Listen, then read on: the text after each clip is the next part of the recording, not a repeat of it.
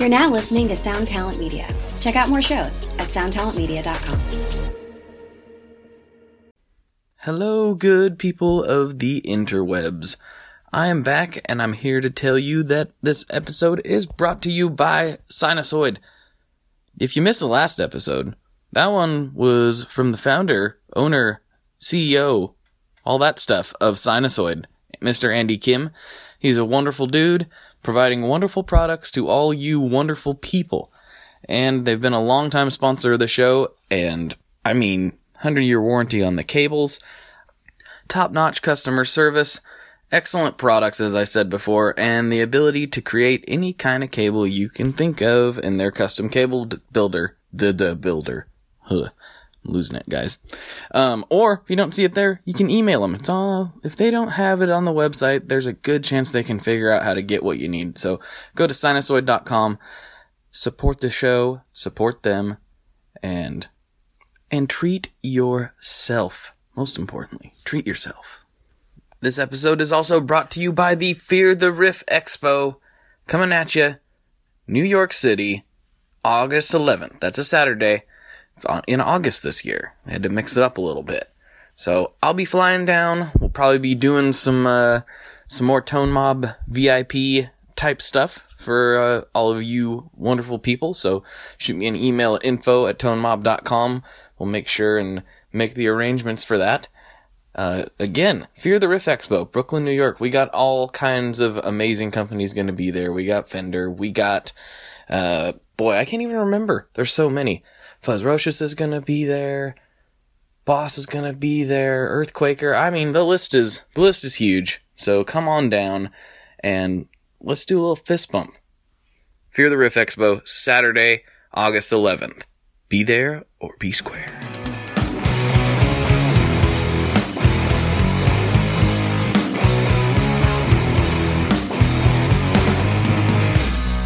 Okay, everyone, welcome back to another episode of the ToneMob.com podcast, show about guitar tone and the people behind it. I'm your host, Blake Weiland, and with me today I have none other than longtime Tone Mob dude, community member. What what do we want to call it? Uh, Uh, Sean Wright of Lollygagger Effects. Yeah, instigator. No, Instigator? no, no. Hey, how's it going?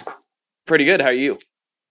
You know, as we were just talking briefly uh, before, I'm trying to not be angry about how hot it is, considering how cold it was this winter. Yeah, kind of in the same boat.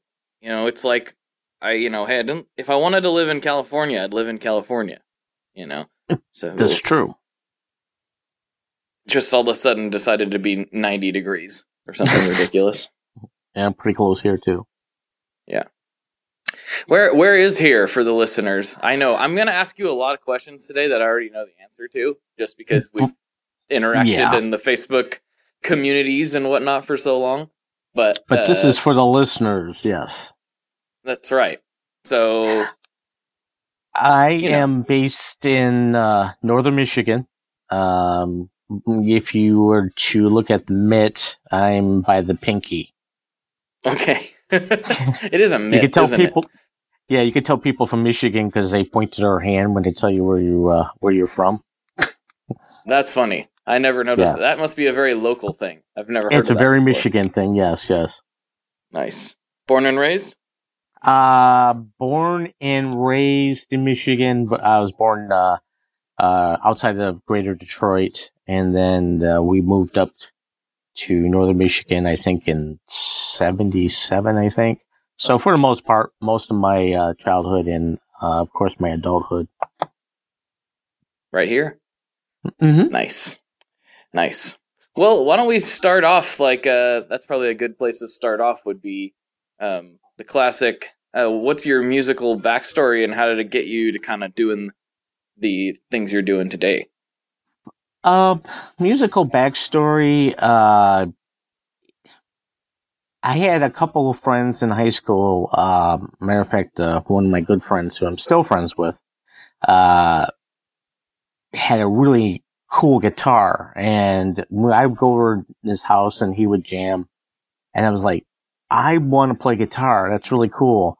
And then I tried playing guitar and I'm like, I'm really bad at this. So then for some reason thought if I'm bad at guitar, I could probably be better at drums, which That's- is not the case at all. I have was a a, horrible story. drummer. yes. Yeah, horrible, horrible drummer. So uh, I think I just bit down and, and uh, figured out the guitar thing. And me and my brother both play. So um, it was kind of cool to have somebody growing up that you could jam with.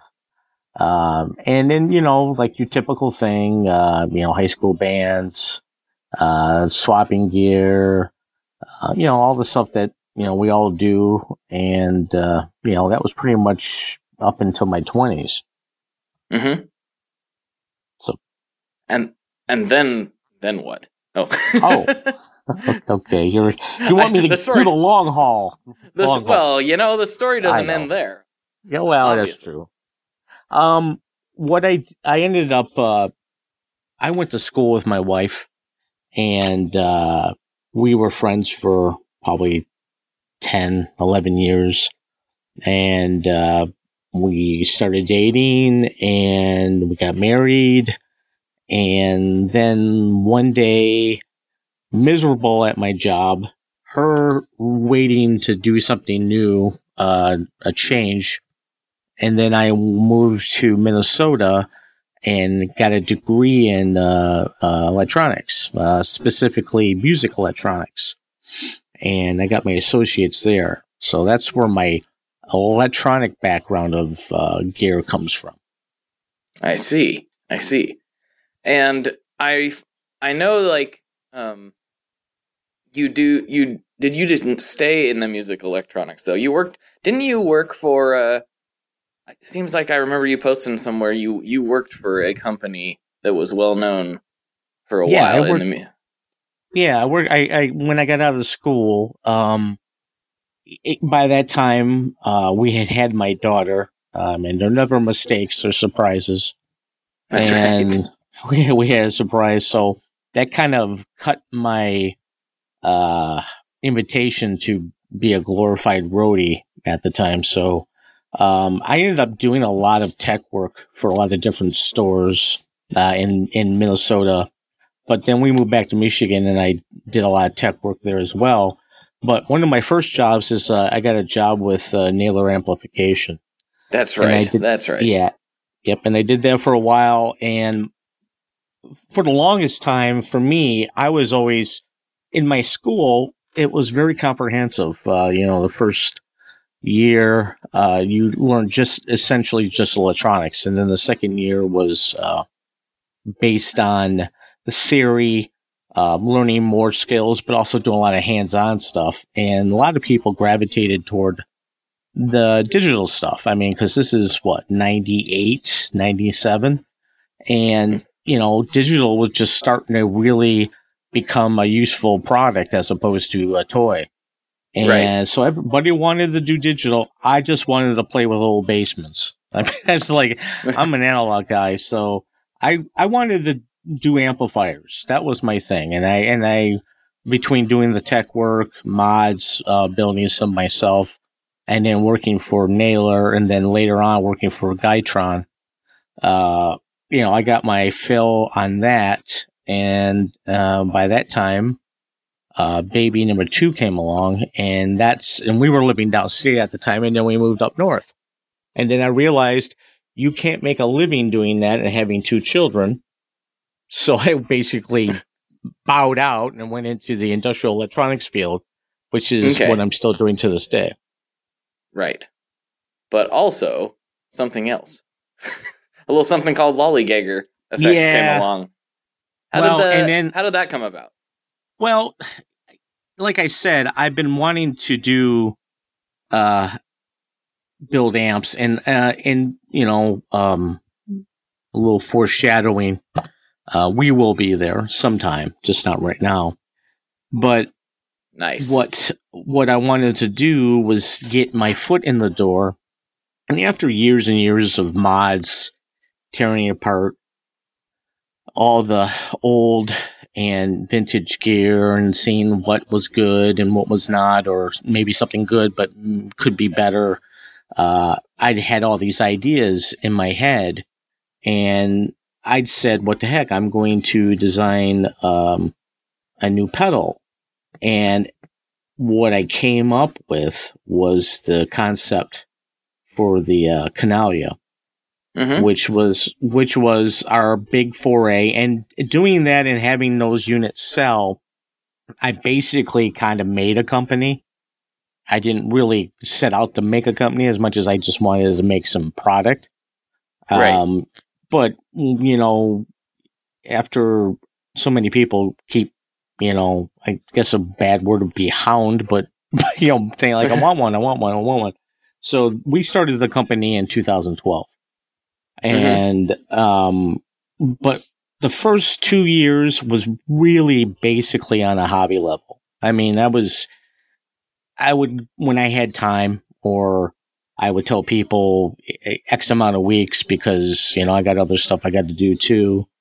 And it wasn't until like 2016 late 15 that uh you know we turned in uh, llc and then we became more uh, involved in putting the product out. And that's kind of when Colette, my wife, came aboard.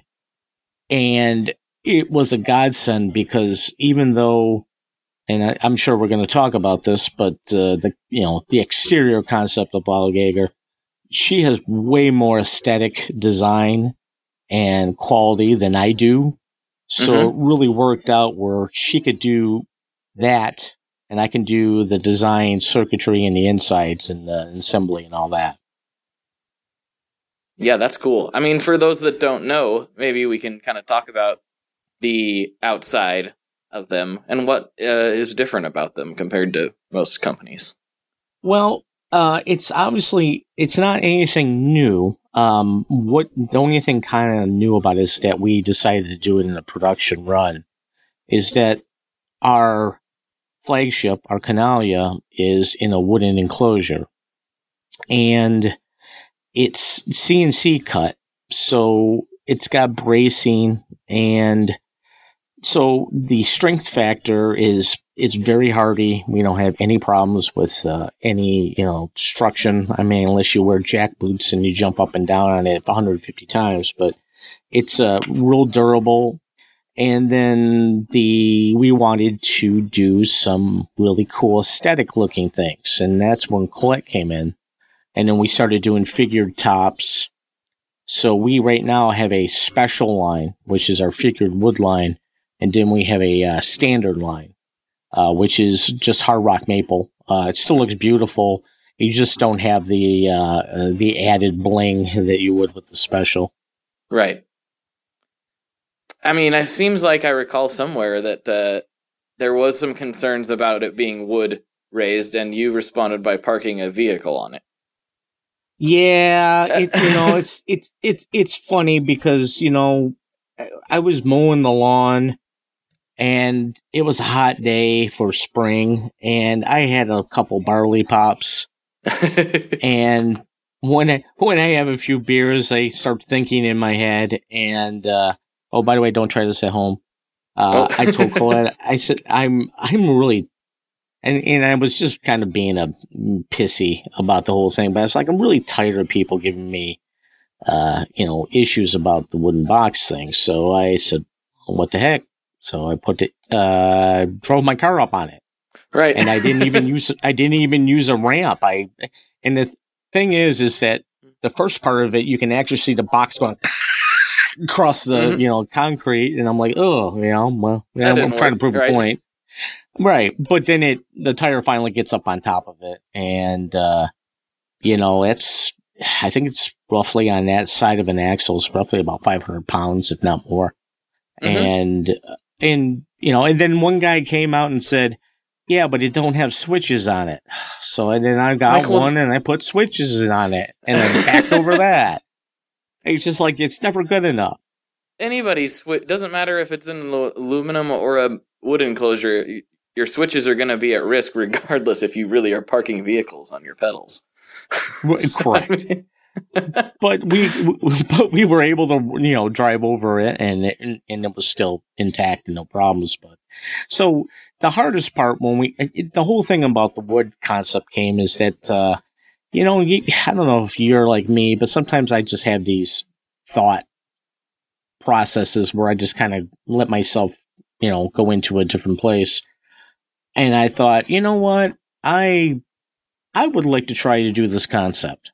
And I, mm-hmm. a friend of mine who was out in California uh, at the time, he still is. I'm, I'm not using him anymore because, uh, but anyway, he, he was doing our, uh, he was doing woodworking. Actually, had a nice CNC workshop in his garage, and uh, I, you know, his name was Bob Savage.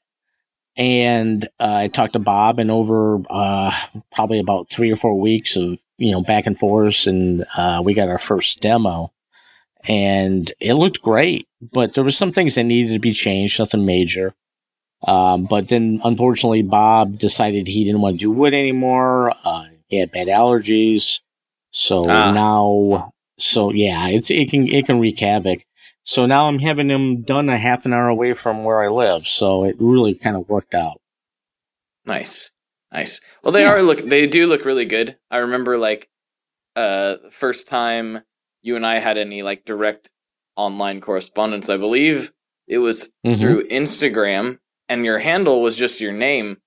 And I was like, who's this guy? And I was like, oh, look at these pedals. And I think we had like this weird conversation where I was like, yeah, you should really make it your brand name. you know, on the Instagram.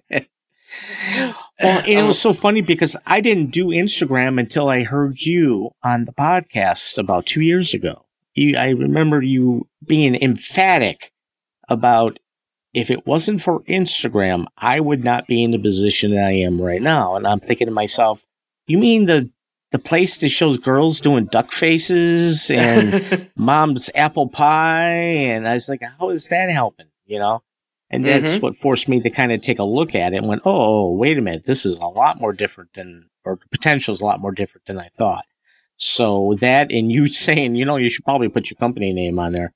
Uh, it was like a learning steps, but uh, it was a big deal for me. It was it was definitely a game changer for us.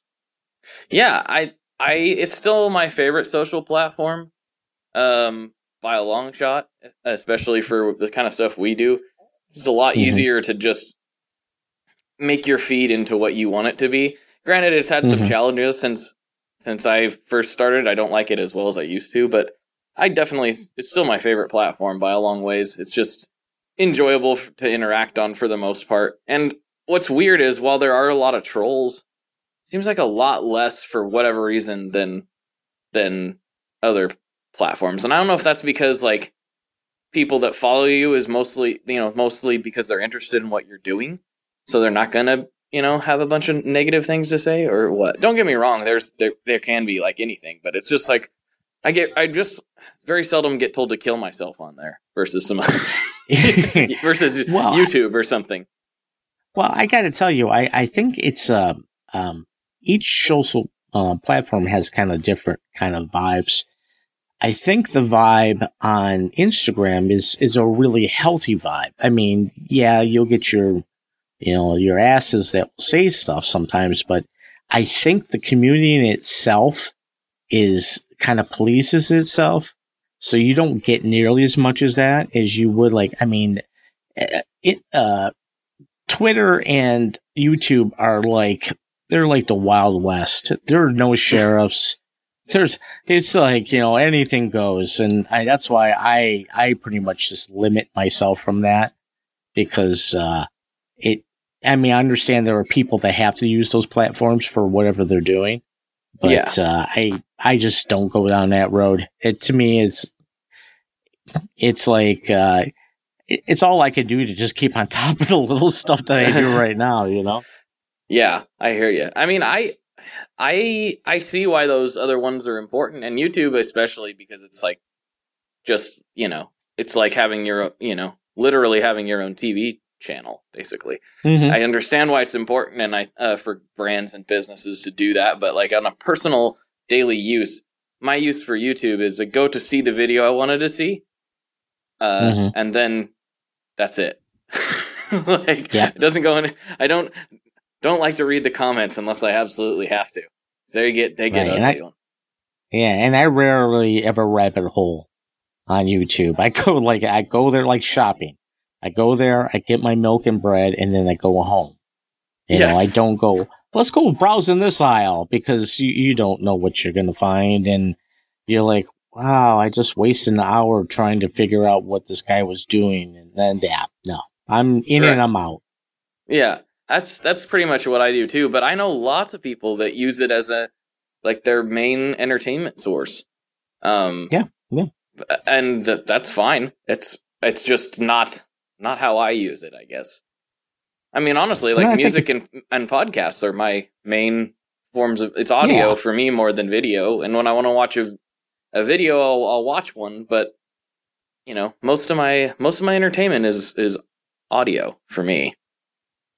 Well, and I think it's a generational thing too. I mean, I know you're younger than me, but you're still to the point that uh, you didn't grow up with YouTube, uh, right. as opposed to like my son who grew up on YouTube and everything is YouTube. I mean, he's on it, you know, uh, you know, it's like Snapchat. He's on that constantly, and uh, I think I, I think we aged out of those, you know. So it's that's probably one of the reasons too.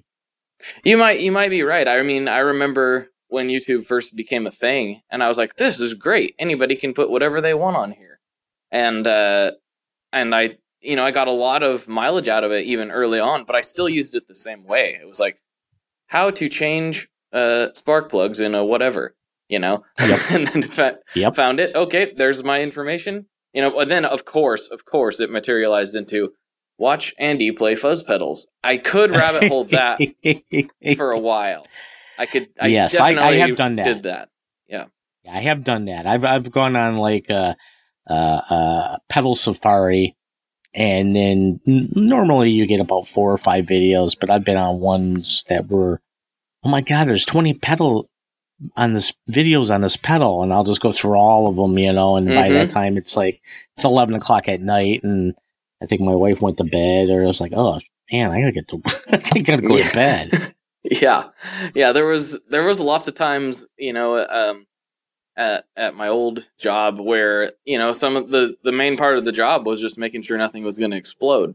So as long as nothing weird was happen happening, you were kind of free to read. You know, not, this isn't at all times. This is just during certain activities. Sure. but like Sure. uh you you were kind of free to like you read a book or you know watch training videos or get on youtube or whatever as long as you could get to the shutdown button in the time in a timely fashion you know Yes. that's all Yes. that that was required um and so yeah i got i did do some pretty deep dive especially early on when i found out pedal demos were a thing like whoa like just pouring through pro guitar shop videos and and you know mike hermans and all the ones that were kind of like the first generation of you know well-known youtube review guys i guess um or Yeah, th- demo guys rather I, I think mine was more along the lines of uh, I think I didn't get a computer. I think until like ninety seven or ninety eight. I think, and my thing was uh, going to all the sites that had schematics.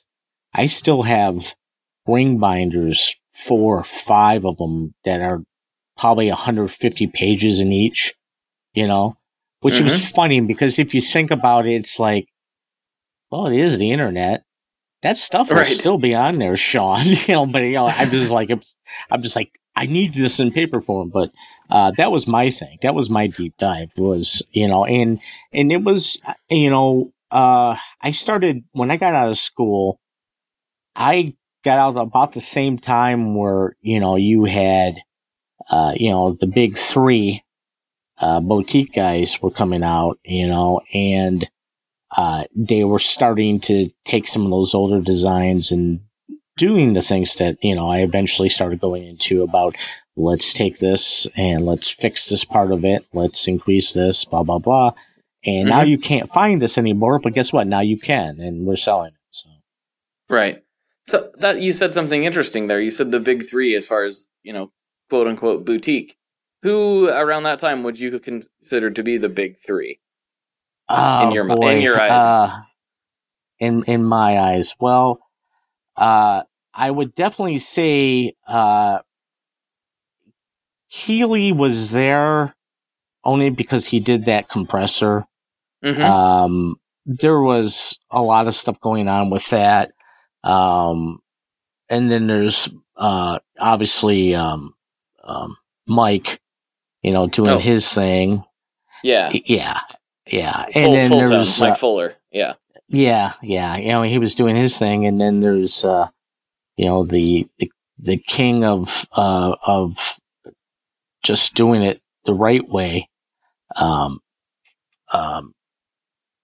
Boy, I just had a brain fart. Um, he has the sun. He, he he has the sun face, and he has the. uh An- analog man. Thank you, analog man.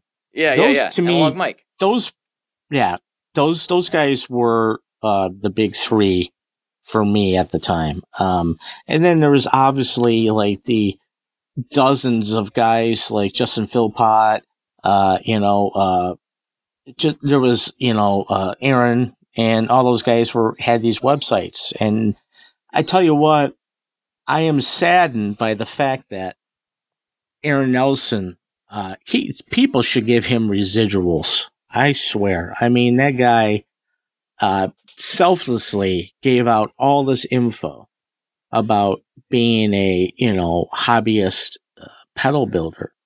And a Mhm. lot of these guys took that info and, you know, he put it out there, but they, when they started companies. And if it wasn't for him, uh, yeah, it'd be crazy. I mean, it, it wouldn't be like it is what it is right now.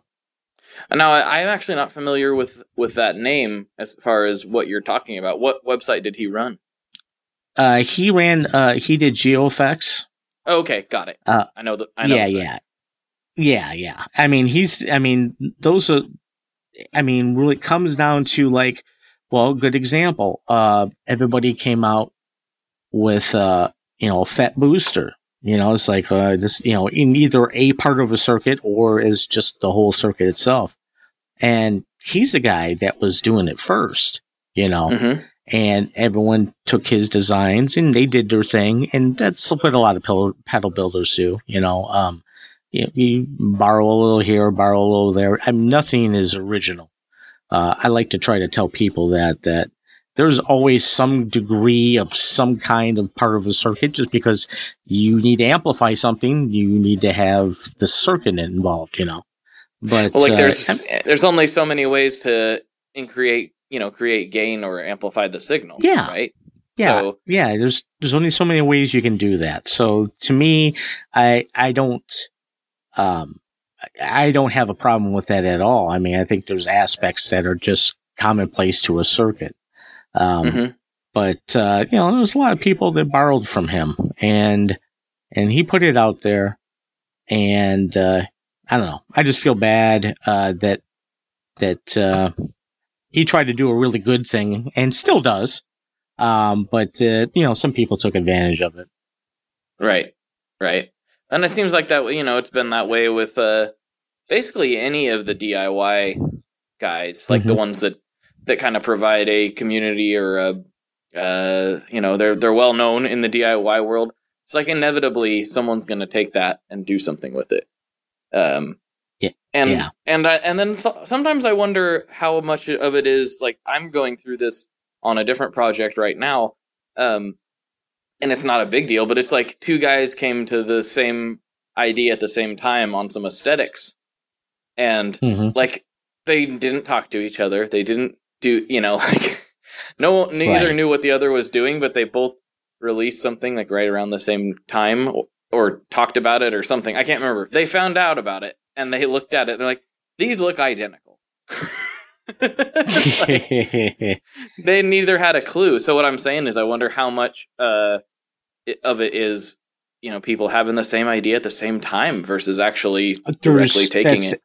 No, that's absolutely correct. I mean, it's, I mean, there's, you know, only a certain amount of ways you can do something. So, and the same thing with aesthetically. I mean, it's like you're bound to kind of run into somebody else doing the same thing uh, very honestly, just because, you know, um, especially in, in, this day and age. I mean, I think with the, um, with the new um, culture of um, part companies that you know special specialize for the DIY community, right? There's there's not even, there's you know 1959 BB, you know, Hammond box. There's only so many things you can do with that thing, you know.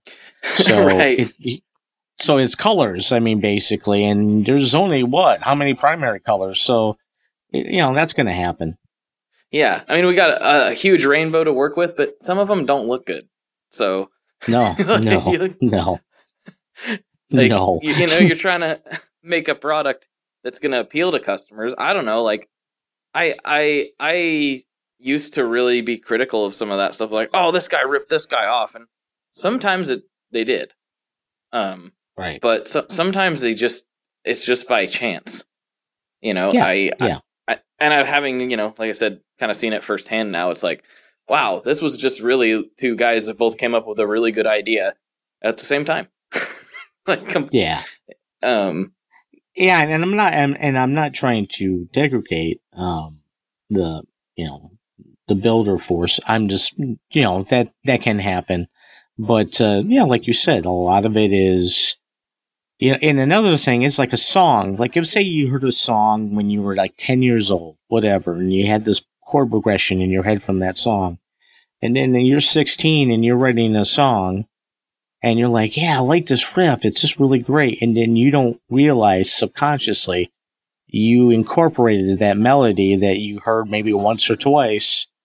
And you're like, I just wrote a song that sounds like Stairway to Heaven. What the heck was I thinking, you know? Um, and I think the same thing with when you look at so many circuits, um, you, you know, you're bound to get some ideas, you know, and mm-hmm. maybe you don't even realize it you know. So mm-hmm. hey, I think for the most part, I mean, we're pretty lucky. The builder community, uh, for the most part, is really super strong, and it's very proactive, and it's also very uh, communicative. It's a lot of you know the community, the talking, the helping out. Uh, you know, I don't know what it is in the other type of building schemes of guitars or amps or anything like that, but um, the builders are usually very selfless and tend to be very uh, sensitive about certain things. You know, like, hey, you know, I didn't mean to step on your toes. You know, I'm totally cool with changing that name or whatever. Um, and that allows us not to have many problems, I think. Yeah, for sure. I mean, for the most part, you know, we we've talked about that a lot on here. Um, it's just a they're you know, there's always some rotten apples, but the the community by and large in just kind of you know boutique effects and gear in general for the most part is pretty positive. I mean, there's now there's a few things here and there, but it's nothing like other industries where it's no, not at all. No, yeah. not at all. And and and there's even a lot of uh you know a lot of guys helping other guys. You know, like I'm not a modulation guy, so if I was thinking about maybe doing a modulation thing, of course I'm going to talk to some of my friends that has done modulation stuff, you know. Um, of course. To give me in, yeah, give me some insight or where should I look? What should I start on? Blah, blah, blah. And that's very much, you know, looked well upon in, in, in our community. So yeah, we don't usually have a problem with that. And that's one of the reasons, uh, you know, uh, having this as a, as a business, as a side business, is great. I enjoy, I, because I, I, do electronics for my day job. And one of the reasons why I did like an old school thing with the Canalia with the point to point and all that is I literally deal with components that look like pepper on a daily wow. basis. They're so small. Wow. Yeah, it's a lot of eh, eh, you know SMD stuff. So I'm taking my love of what I like to do. I'm just kind of flipping it on its side and doing something different so I don't burn mm-hmm. out. And that was one of the reasons why I wanted to do, uh, you know, the point to point, uh, wanted to do a discrete overdrive, um, and have like, you know, the, the old school thing, but with new school technology to, you know, secure it and make it even better than it would have been back in the day. Mm-hmm. So how you you deal with things the size of pepper? Like how do Yeah. how do you solder a grain of pepper? Oh man, it's it's not easy. Well, and a lot of that stuff we we have sent out, so I don't have to do a lot of it. If I do, it's usually because I have to repair something. Mm-hmm. And the problem with solder and the problem with heat is that heat likes solder likes to follow heat. So when you solder something and you have your tip on that solder and you try to pull that tip away, you're going to pull the part away. So there's a lot of trying to stage something to hold the part down so you can pull away from it. Um, but yeah, I mean, I deal with small, small components every day. And I also deal with like, you know, QFPs, uh, quad flat packs, uh, you know, uh, 100 and, you know, 30 pin chips and, and, and Jeez. such. Yeah. And I love it. I love what they do. Um, but I also don't want to take it home. And Right. so, but so we we decided we wanted to do that with the Canalia, and we just thought it was a good look, and we went with that.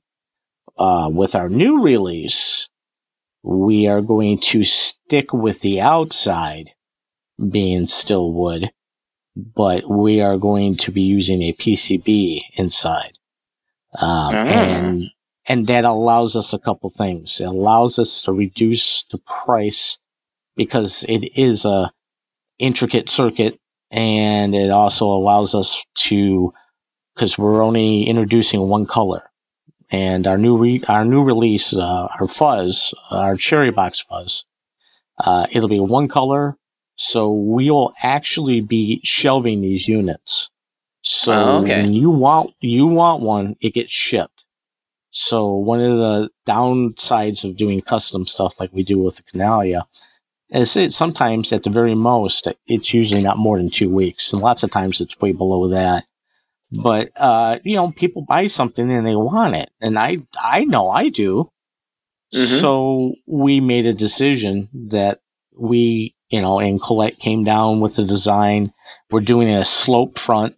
It's gonna be reminiscent of the Gary Hurst uh, tone, tone bender. Um, and Cool. uh, yeah, and uh, we have a really cool, uh, and we're doing it out of hickory, which people are very confused by. But the thing about hickory is it's it's an open grain wood, and if you do a first coat of like uh, translucent black and then do the red on top, the black will soak into that grain, and it makes the grain really pop. So on top of it being a, a little bit of a cheaper wood, so that again brings our prices down. It's a more durable wood and the aesthetic value on it's insane. I mean, Colette worked for almost a month and a half just trying to get a color match that we really liked. Mhm. And, uh, and, and it's going to be awesome. And like I said, we can put it on the shelf and, uh, and then, you know, ship next day or, or, or at least in two day. Mhm. Um, so that, so we're trying to keep some of the, our, cause I mean, our brand, if for the most part right now is based on we're the people that do wooden enclosures. Right. So we want to we want to keep that, but we also want to adapt and grow and you know be able to you know fine tune things so we can get stuff out to the public uh, in a timely manner and still have a really great product. Mm-hmm. That'll be cool. I think that's a that's a good move. You know, like you said, people people are used to Amazon, and uh, Yeah. they they they buy things and they want it right now. Um, and I totally get it. Like you said, I do I do the same thing. I don't really want to wait uh, too much, you know, too terribly long. Um, Right. but uh, you know, at the same time, for what you do it, I I, I think the Canalia will always, you know, make sense to have around for the most part. You know, you just build them as you have capacity, and people like that custom touch. And um, but the cherry box, that concept, it'll be really interesting to see what that does for your brand. I think it's the right move. Yeah, and the fact that we're, you know, um, and I know a lot of people say this, but for the most part, both our designs, our cherry box and our canalia, are, are at least the way we're implementing are pretty original. I mean, uh, obviously, like I said, nothing's totally original, but the way we're implementing them, they're pretty unique designs. So I'm really excited about releasing a fuzz that doesn't sound like not many fuzzes on the market right now. Um, it it's giving you the smoothness and the bottom of a muff, but has a lot more mid in it, and it has it's a lot smoother. But also having the uh, additive uh, oscillation circuit and tuning that in, you can also get your Velcro thing and and do a whole bunch of stuff. So it's a very flexible fuzz that's uh, has some really unique textures and sounds and tones. And um, I'm really thinking a lot of people are going to dig it. Um, I know we do, and I, have worked on this damn pedal for I don't know four years now. Uh, and I I got to learn how to let go of things. so I finally did. Just fun. You just kept. You just wanted a little bit more of something, a little more, a little tweak here, a little tweak. I can. I think I can get it to do this. Like. Yep. S- sometimes it's a. Uh, it's time to be done. I know what you mean. well, and there's a lot of times where, and you know this, is like uh, you get your amp dialed in, it sounds great. Okay, I'm going home for the night. Come in, in the morning. This amp sounds like garbage. Yeah, I know. It's like what what happened? Yeah, what? Ha- yeah, what yeah. happened? The gremlins came in. You know, it's yeah, uh, you know a lot some- of it has to do with your ear. So you can get ear fatigue, and uh, so basically, I just was I'm done. This is it. This is what we're going to have. But, uh, I mean, it's, it's a really flexible fuzz. We're going to, uh, do a, uh, pre-release on it, uh, at the end of the month. Um, oh, we'll cool. be announcing that. Yeah, we are going to do a pre-release on it. Uh, mainly because there's a lot of people that, one thing about being a small company is you get to be friends with a lot of people that have, you know, that you have gotten products to. So this is really for our, our core of people that have supported us and has spread the word. So, you know, they can get in at a really great price that we will never, ever, ever sell again at this price. And then, uh, you know, get to the people that, you know, supported us. And then, you know, uh, we'll have a release, uh, soon after that. And, uh, so yeah, we're really excited about that. That's very cool. Very, yeah. very cool. Yeah, I know you've been working on that thing for a long time. You've kind of sent me little snippets here and there for. I mean, I didn't know it was four years, but the last year or so, I've known of its existence. I think. Um, so I know you've been working yeah. on it for quite some time. I just I didn't yeah. know that it was almost finally like coming around the the corner. So good timing. yeah, yeah, yeah, yeah. It, and, and and like I said, it, a lot of it, um, we you know the circuit's been done probably for about two months, three months now. A lot of it was just trying to. I mean, we decided we wanted to do a different type of enclosure, so it's not like you just get on the CNC machine and you know let's cut something. You know, there's a lot of right. design. You know, a lot of figuring out, okay, can this pot go here? Well, this is jack's in the way, so I can't do that. Um, and then, like I said, the, uh, the concept and once, uh, Colette got that done, you know, doing the coloring as well. Um, so yeah, really, we're right around the corner and, uh, I need to send out a few for some, uh, our demo peeps. And as soon as they get them and they get their stuff in the can, then we're gonna make our release date, our pre uh, pre release date known. Nice. That's very yeah, cool. We want people to hear it before they. It's like looks great, but you know, a lot of people want to hear what something looks like, or you know, hear it too. So we we want to make sure the whole package is out there so people can make a you know a decision on what they think it's uh, up their alley or not. Right, right. And you know what? I gotta say, uh, I really love demo guys. They've completely changed the buying experience for guitar pedals because I can almost like if there's enough demos by enough guys, I can almost guarantee if I'm gonna like something or not. like yeah. or, without yeah, or fail. At least, yeah, or at least you'll know like okay, I can still have interest in this because what I'm hearing is you know, or as opposed to I think that would be cool, and then you see two or three demos, and you're like, this is just not my thing you know it yeah. helps it's it's really helpful i i and plus you know all the ones that like you or I would point anyone to to send stuff to. Like there's so many good players. It's just another outlet to hear. Uh, it it's kind of weird to think about, but it's actually another outlet just to hear music at times. You That's know, you true. listen to the pedal, but it's like there's a song. You know, who Yeah. doesn't like listening to songs? So That's true. it's a so it's a the internet's weird. Like we were talking about YouTube comments and stuff being atrocious, but like overall, you know, let's stuff like this happen. And you know, let's the communities kind of pop up and be able to engage with people you never would have talked to otherwise. So it's just like I don't know. I think overall the internet's a good thing. We just have to figure out how to not be jerks on it, and then we'll be fine.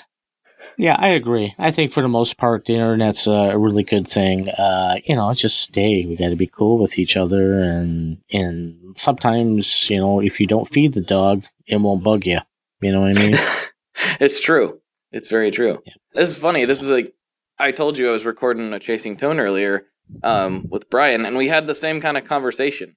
Like, like I think the internet is still so such a new way of communicating that some people Mhm. still haven't figured out that you can't you can't yell and call people names and scream at them on the internet and think everyone's going to be okay with it because like how often do you walk through a store and see people doing that like Yeah, exactly. pro- yeah, you could totally disagree with that guy, but like you're not gonna say anything to him because you know you could end up in a fist fight. it's just somehow with this Well, cushion. You know. yeah. And and before it was like uh, the concept of it was well, you had all all this anonymity, but even now, when things are really open, y people still are because it's kind of like I'm two thousand miles from you, you know. So I'm just going to say whatever I want to say, and I don't care who you th- if you know me or not. I'm never going to meet you again or whatever, you know. I think just people need to, you know, take a little bit of stock and just being a human and treating people like humans and not and and I get heated. I've said some preheated things before, but I for the most part, I'm not a huge instigator. I think to me those are those are people that are either lonely or bored or both. And I, I just don't I'm not into that. Yeah, and and I honestly sometimes think it's it's um people don't necessarily know like I've talked to a lot of guys that that like you know, when you talk to them it's super cool, but like sometimes they don't realize how they sound when they're ty- or how it appears when they're typing. That's something. true. Like That's true. the emojis were invented for a reason. like sometimes yes. sometimes you can't like you can't detect sarcasm. You know what I mean? Like Right. I mean you can if you if you sort of know the person. Um, right. but if you don't and you can't hear the sound of their voice, you don't know. Like they could be making a joke and they you think they're calling you something horrible when they're totally not. I don't know. It's a it's a weird thing. I still think that it's such a foreign way to communicate for people that we haven't as humans uh, totally figured out how to use it yet. Because for whoever knows how many years the internet didn't exist. You had to talk Mhm. on the phone or face to face. Like an angry letter was as close as you could get to an internet message. And Yeah. people still had yeah, to take time and think about those when they were writing them. Yeah, So- yeah, and and a lot of it, you know, body language and tone of voice really come into play on, uh, w- you know, somebody's true, you know, whether someone is, you know, I can tell this person's pissed at me, even though they're saying they're not pissed at me, you know. right, Um, right. Yeah, as opposed to when you write it down, it could be anything, you know. Yeah, well, yeah. Oh, bless your heart, John. Like, uh oh, what's that mean? Yeah, what's that mean? He hates me. He hates Yeah. me. he, like, he actually wants to murder me in my sleep. Oh, bless your heart. You're like, oh no. See me. I'm gonna see that guy outside my window with a shotgun. I just know it. He blessed my Yeah. heart. He blessed my heart, and I hope to die. I don't hope to. I don't No, hope to. I don't. I hope no one to either. Um, let's see. I know you and I have talked about a lot, um, but I know that that we are similarly passionate about food. Uh, yes. and I know we talk mostly talk about pizza on here, and we'll uh, we'll get to that. But I, Right. I, I seem to recall that you're quite the barbecue fan as well, and so am I. So Yes. is is that an accurate statement?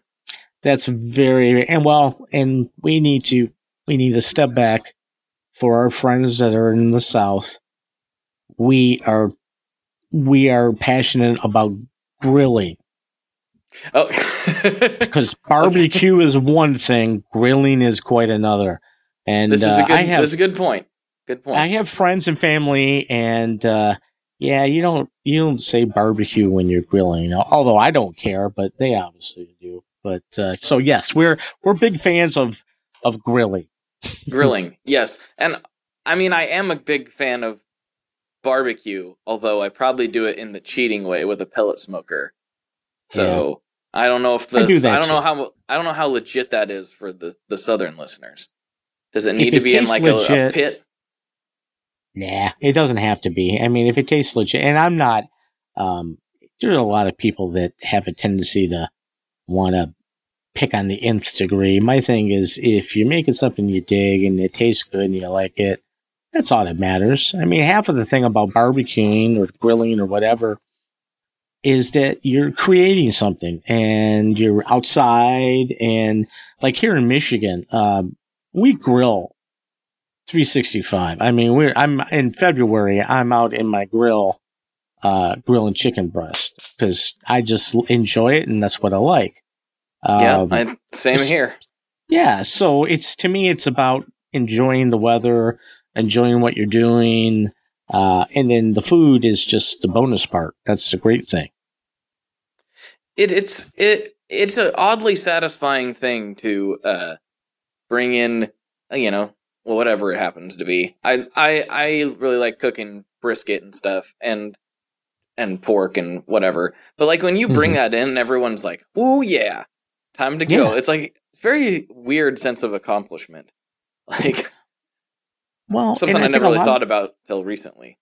Well, and I think a lot about uh, part of it is that we, uh, as a society, and I'm not trying to make this uh, let's pick on Humanity Day, but we as a society are so ingrained in our head to get things now.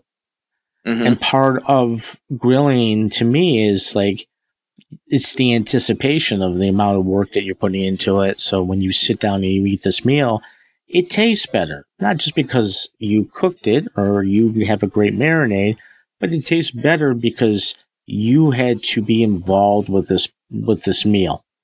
As opposed Mhm. to when you go to McDonald's, you're not at all involved with anything that goes in that meal and and, and simply not just because it it doesn't taste good, but it even tastes that much worse because the fact that you didn't do anything with this, you know. That's a good point. I think I ca- the sometimes the labor is a reward in and of itself, and that applies with a lot of things. You know, uh, Yeah. you know whether you're building pedals or you know building my son's tree fort. It's like get done and look at the thing. It's like, yep, I did that. It's like a weird. I think it's like a weird human thing because like everybody like you know you can do like work on on the internet and like digitally and stuff and it's is legitimate and and uh difficult work at times you know graphic design and all that stuff but like Sure. sometimes like a physical thing that you've put together you get done and it's like yep all the plumbing works now as much as that wasn't fun when you turn the faucet on and it works it's kind of like ha look at that Yeah, the You know? the, the yeah the accom- you know I have accomplished something, especially if it's something you haven't done before. You know, like Mhm. I didn't think in my right mind that I would able be able to do that, and I did. And okay, that's another thing that I could put in my toolbox that I know how to do, or at least have an idea uh, of how to do it. So Mhm. yeah, no, I I totally. I just it's like when you buy your first amp, you know, your first really good amp. I remember I saved money for a long, long, long time. So when you bought that amplifier, I mean, there was an amount of blood, sweat, and tears that went in getting that amp. I mean, it's like, you know, working at really bad jobs, uh, dealing with friends that had better gear and you were saving up. So when you, when you purchased that, that gear purchase, it just made you appreciate it that much more as opposed to someone giving it to you, which is cool, but it doesn't have that sentimental value or that uh, that uh, pricelessness of of that piece of gear because of what you put into it. Yeah, I think it's that way for. I think it's literally that way for anything. Anything that you've tried really hard to achieve or get or do, um, versus it kind of falling from the sky. Like universally, I even I can think of things with myself that's like things I had to work really hard for. Definitely take better care of, and you know, and think about more and care about more than just uh, you know, random Mhm. freebies. You know, like and like you say, it's it's good, it's nice, but and I'm not just talking about gear. I'm talking about like everything. Anything you Yeah, had to I work totally really agree. hard for is much more enjoyable somehow. Just Yeah. just because of the fact that you did. I didn't totally think we were going to go there with the grilling Yeah. conversation, but I like it anyway. I'm glad we did. no, it's really cool. I, I, I just think it's uh, yeah, more people need to have that that point of view. I think you know, uh, look, I- look I- at the journey. Don't look at the destination. Sometimes. That's true. And I think that most people innate like inherently know that in their bones. It's just not something that is thought about. Mhm. Like I think almost anybody can point to something in their life that they had to put in some sweat for and Yeah. they, you know, they know what we're talking about. I think everyone Oh, knows yeah. what we're talking about. absolutely. So we are getting to near the end since we uh we didn't talk about this yet, but well, you and I have talked about it many times, but Mhm. the listeners haven't. So Sean, uh, what kind of pizza do you like? All right. There's. I have two answers for this. Okay, and I, I need to be cut a little bit slack because I'll explain it to you in a second. Okay. My my favorite pizza is I'm a big margarita fan. Okay. Okay. and and my buddy Paulie has an outside uh superly efficiently engineered pizza oven okay. hmm and it's and he and he has you know wood in it and he doesn't use any external or internal heating he chops his wood he puts it in it takes about two hours to get up to heat and i have a video somewhere i should post it again we cooked a pizza in 90 seconds Oh, I remember that. It was like a year ago it- or something. Yeah, it's you know it got up to about 800 degrees. So he puts you know, brings the peel out. He peels it out to the on, on the bricks, uh, shakes it around maybe once or twice to to the sides because the fire is off to the left. Mhm. Um, and but that to me, the ingredients, his his dough, his sauce, but that that uh, taste you you can't get away from. Mm. Uh, so I gotta say that's my favorite. Uh, regular pizza at, at like a pizza joint and stuff. You know what? I am not a purist. I, I I like a salad on my pizza, and I know people just they dog me for it, but I'm the big supreme guy. I like you know I like my peppers, I like my onions. Uh, hamburger does not belong on a pizza. It does not belong on a pizza. Oh, Anyone all that thinks so is wrong. It doesn't Oh. belong on a pizza. I'm wrong. But uh, yes, but uh, mushrooms, pepperoni, sausage, you know, and uh, black olives. That's me. Mhm. That's my pizza. That's what I, I like. like I like that too. I would totally eat that pizza. I I'm a big fan. Um, you know, I like I go on both sides of the equation. I'll have pizzas like what you just had, and then Mhm. sometimes just just pepperoni is what I need, or just just cheese. If I'm like, I could do just cheese on like a good New York slice. That's the but- thing. You can you can do like a really like you know my buddy Paulie makes very Mhm. simplistic pizzas, but it's okay because you're you're having the great bread. Uh, you you know you got the sauce and you got some cheese and some basil and some tomato slices and that's it. That's all you need and it tastes like heaven. So could, it just depends on to what kind. Paulie's house. Yeah, oh, yeah. yeah. He also makes killer goat cheese too, and we have that on the pizza Ooh. too. So yeah, he's he's he's the bomb. all of this sounds great to me. I love all of that. yeah, other than like, you know, any fool that puts pineapple on a pizza, I think pretty much anything can be on a pizza. I I mean, what what is that even? yeah, I'm just I'm just taking a dig. Hey, what, whatever, what, whatever you, whatever floats your boat on whatever you eat or whatever you cook, I'm all for it, man. As long as it doesn't require you hurting uh, dogs or humans or or elephants, uh, put it on your pizza, man. put it on put it on your pizza. No elephant yep. pizza though. Yeah, no elephant pizza, no dog pizza, no human pizza. Human pizza is the best. You ever tried it? No, no, I haven't oh, had long pork. Oh, I shouldn't have said that on the air. This is going to be awkward. I'm going to have some explaining to do. you can't. Anybody seen anybody seen Jess? I haven't seen him in a while. Oh. Yeah, where is that guy?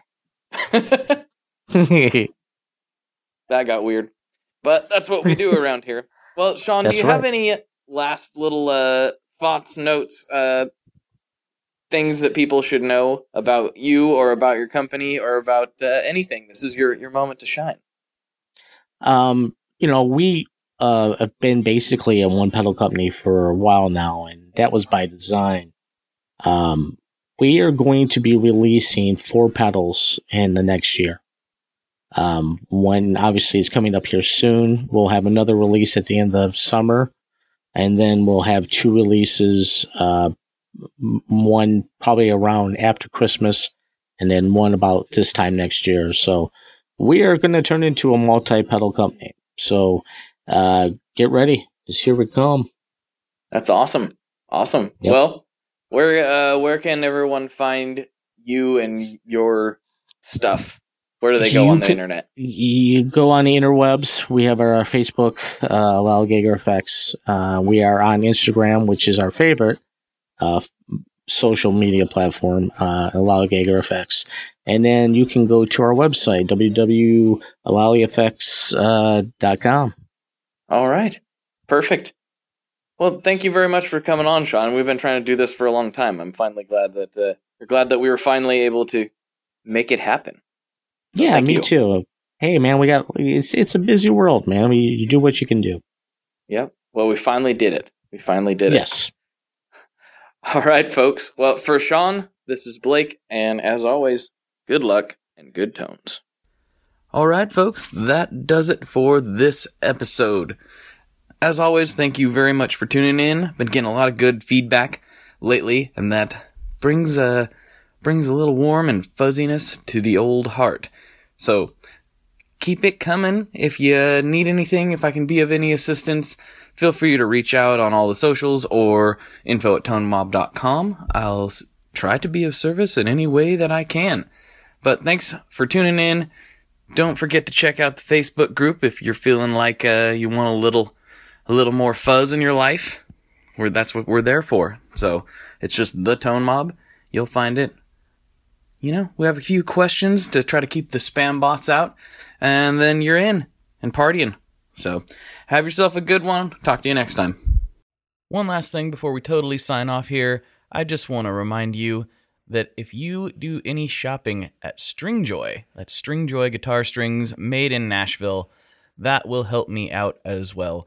As I've said for years, I'm heavily involved in that company, and I really do think they're making the best products on the market. So if you would like to try custom strings, go to tonemob.com slash stringjoy and check them out today. I seriously, seriously, seriously love what the team down there is doing. I help them out with all kinds of things, and by you supporting them, you are also supporting me as well. And hey, you need some strings, so why not get some custom strings just for your guitar and playing style? Again, the link for that is tonemob.com slash stringjoy, and that will take you right to their website and you can do all your shopping through there, and that will help everyone involved out. So thank you very much. Talk to you next time. We are brought to you by the wonderful folks at Gun Street Wiring Shop. Yes, Gun Street Wiring Shop. I've talked about them before. I used to say based out of Bend, Oregon, but guess what? Sean moved to my neck of the woods. Sean's in Portland. Sean is awesome and has helped me with a bunch of stuff lately. And if you have wiring needs for your guitar, he can help you too. If you want to get weird with it, he can get weird. If you just need to spruce things up a little bit, there's your guy. He takes all the guesswork out of doing your guitar wiring and he makes it simple, and his customer service is top notch. And I can't say enough good things about Gun Street as a company. I really respect Sean and what he's all about, and the product is top notch. I've got three different guitars that now have Gun Street harnesses in them, and I could not be happier. So go to gunstreetwiringshop.com and check them out.